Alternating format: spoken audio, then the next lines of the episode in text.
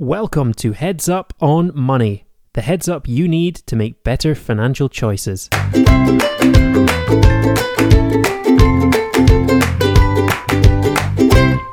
Hi, money nerds. Welcome to another episode of Heads Up on Money. Coming up today, we're talking about your own personal rate of inflation.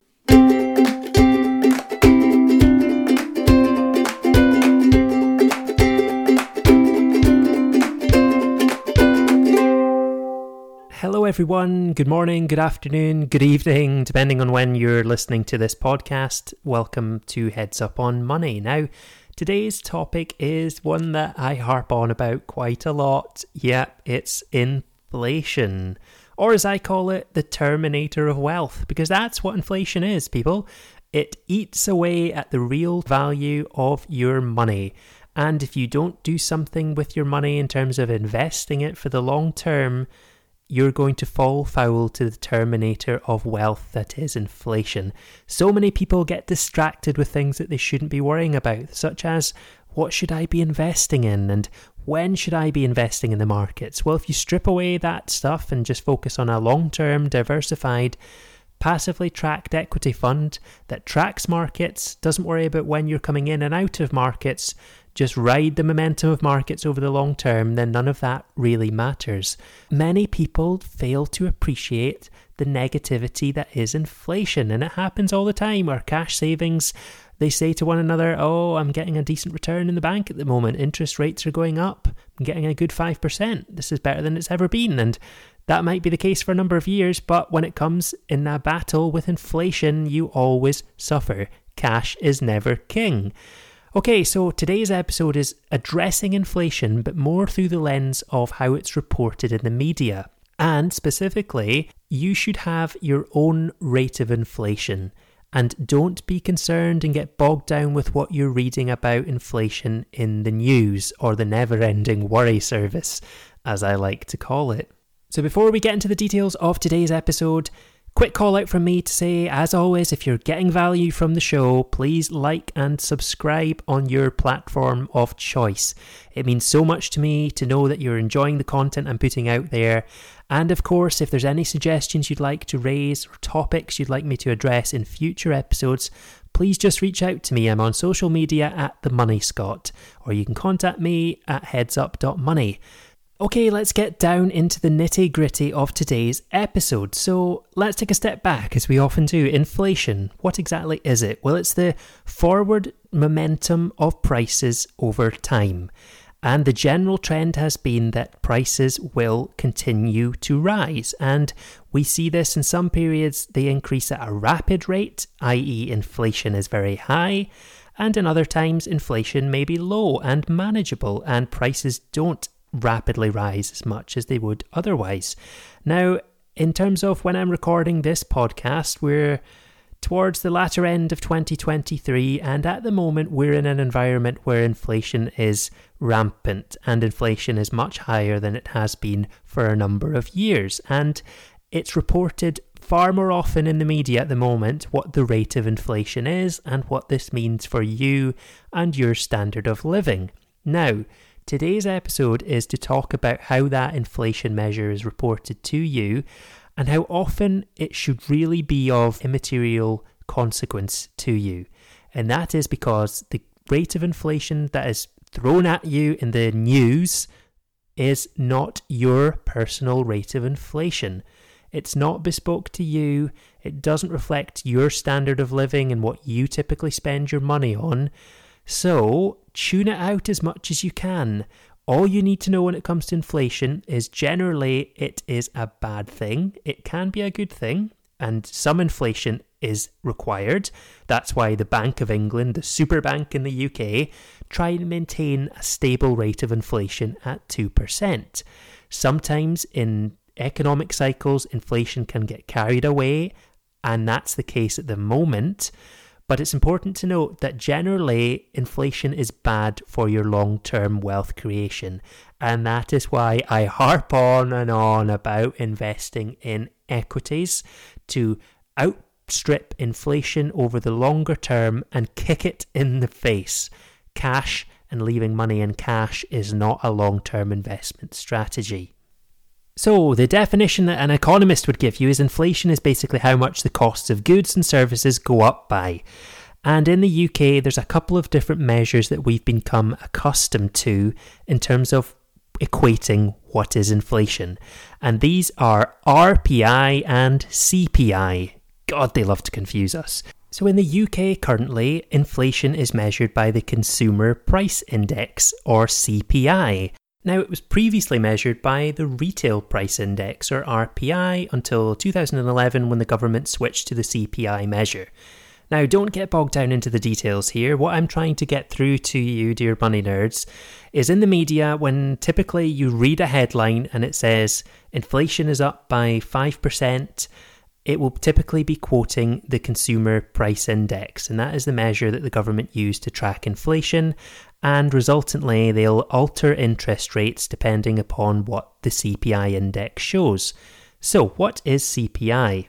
So every month, the Office for National Statistics, or ONS, look at what's called a basket of goods, and they measure the increase or decrease in that basket of goods depending upon typical consumer spending habits and trends. So, for example, in 2023, the addition of e bikes and security cameras were included, as were frozen berries. But some things were removed from the basket of goods, such as digital cameras, spirit based drinks, and non chart CD albums. Now, you're probably saying, Benjamin, are you making this up? But no, genuinely, this is the kind of things that go into that government basket of goods. And once they amalgamate this basket of goods, which, as I've said, reflects the trends that we are spending as the general populace, they'll look at CPI on a monthly basis and they'll review it over the 12 months preceding that. So, what we mean by this is when CPI is reported in any month, for example, September, it's looking at the movement in the prices in the 12 months leading up to that September point. There will be another CPI measure released in October, which works from the October preceding it, November, November preceding it. So as a result, we start to get a CPI figure eh, released every month. And at the moment, this is far more prevalent in the news than it ordinarily is because of the fact that inflation is incredibly high at the moment. And you probably, on a regular basis, you see headlines such as CPI down this month. So now you know this is actually what they're referring to. It's the change in the consumer price index. Now, what else do you need to know here before I start talking about why the figures that's reported in the media are pretty redundant to you? Okay, so the headlines and the heads up is that there are some differences between the CPI and RPI measure. RPI is not used at the moment to track inflation, but it's still very prevalent in the UK. And this is because some of your investments, such as final salary pensions or the income you may receive from annuities, which are basically guaranteed incomes for life that you typically purchase using a pension pot, although you can purchase it with other funds. That'll be linked to the RPI index. There are things like train tickets are linked to RPI, car taxes, alcohol duties, interest on student loans, they're all linked to RPI. So it's incredibly confusing that we've got these two different measures of tracking inflation. So it's no wonder that most people don't really understand the difference. So when we talk about inflation, they've no idea if we're talking about CPI, RPI, or who cares, PI. There's lots of different ways of tracking it. Now, with CPI, some things that are linked to CPI beyond inflation are your state pension. We've talked about that in another episode, being the triple lock guarantee. Some public sector pensions will be linked to CPI. Some benefits, such as attendance allowance, job seekers allowance, they'll be linked to CPI. So there's a variety of different measures are linked to CPI, and a variety of different things are linked to RPI. So, all you need to know is when we're talking about inflation at the moment, we're talking CPI. What the key takeaway from this episode is you shouldn't really care too much about either of them because you'll have your very own personal rate of inflation. And this makes sense because your basket of goods is not going to be the same as the general basket of goods that the government use. What if you've never had an e bike in your life and have no desire to purchase an e bike? What if you still buy CDs from stores and don't subscribe to streaming services? You are not following the consumer spending patterns of the general population, and arguably the CPI figure is not reflective of anyone at all. What I've done is I've included a link to the Office for National Statistics, which is always a mouthful to get out. I've included a link to their calculator on their website, which allows you to run your very own rate of inflation, your personal inflation rate. And it lets you see, based on your typical consumer spending habits, the products and services that you buy, it lets you see how have those prices increased. This may be greater or less than the inflation rates that are quoted in the media.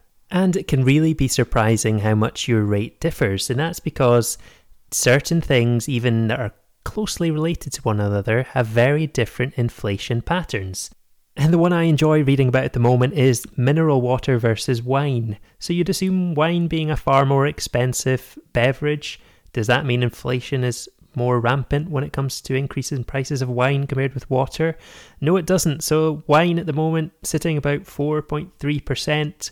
Mineral water is over 20%. So if you are a healthy teetotal and you don't touch wine at all, you're paying for the fact that you have opted for water instead. So you could get carried away here. It's quite fun reading about some of the examples, but the point is that when you hear about inflation in the media, just take it with a pinch of salt. This might not be your own personal rate of inflation. Now, I'm not saying that your rate of inflation is going to be minuscule compared to the national average.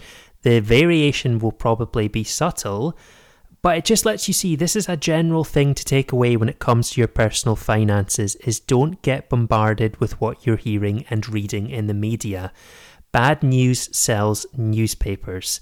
And remember, I really don't like using acronyms in financial services, but for news, it's the never ending worry service.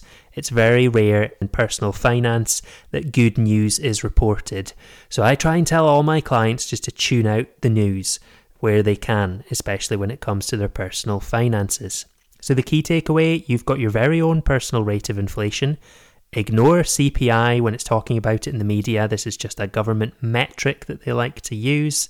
And just remember that regardless of how your personal rate of inflation is computed, inflation is a danger zone for your personal finances. And the savvy money nerds out there have a basic understanding of how inflation is worked out but the even savvier money nerds are those that do something about it and recognize that if they're going to preserve the long term value of their wealth, they need to be trying to fight inflation because the terminator of wealth waits for no man or woman.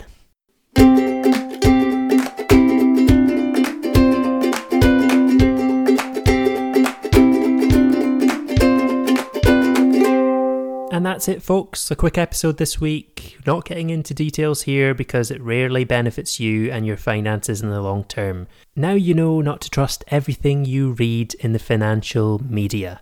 So if you've enjoyed this episode, please pass it on to a friend, a colleague, or a member of your family who might find this of interest. Inflation and the cost of living crisis in the UK is really big news at the moment and it's affecting everyone's well-being. Send this on to them or at least educate them yourself about inflation and tell them not to become too distracted by it. Yes, it's consequential in the short term, but in finances, looking at the long term is the strategy you should be taking. Yes, we're in a high inflation environment at the moment, but things always neutralize and come down to sensible levels. So take a step back, unsubscribe from personal finance news, and pour yourself a glass of wine. Or actually, water. No, better stick to tap water. Surely tap water doesn't increase with inflation, right? Ah, my head hurts. I'll see you on the next episode, folks.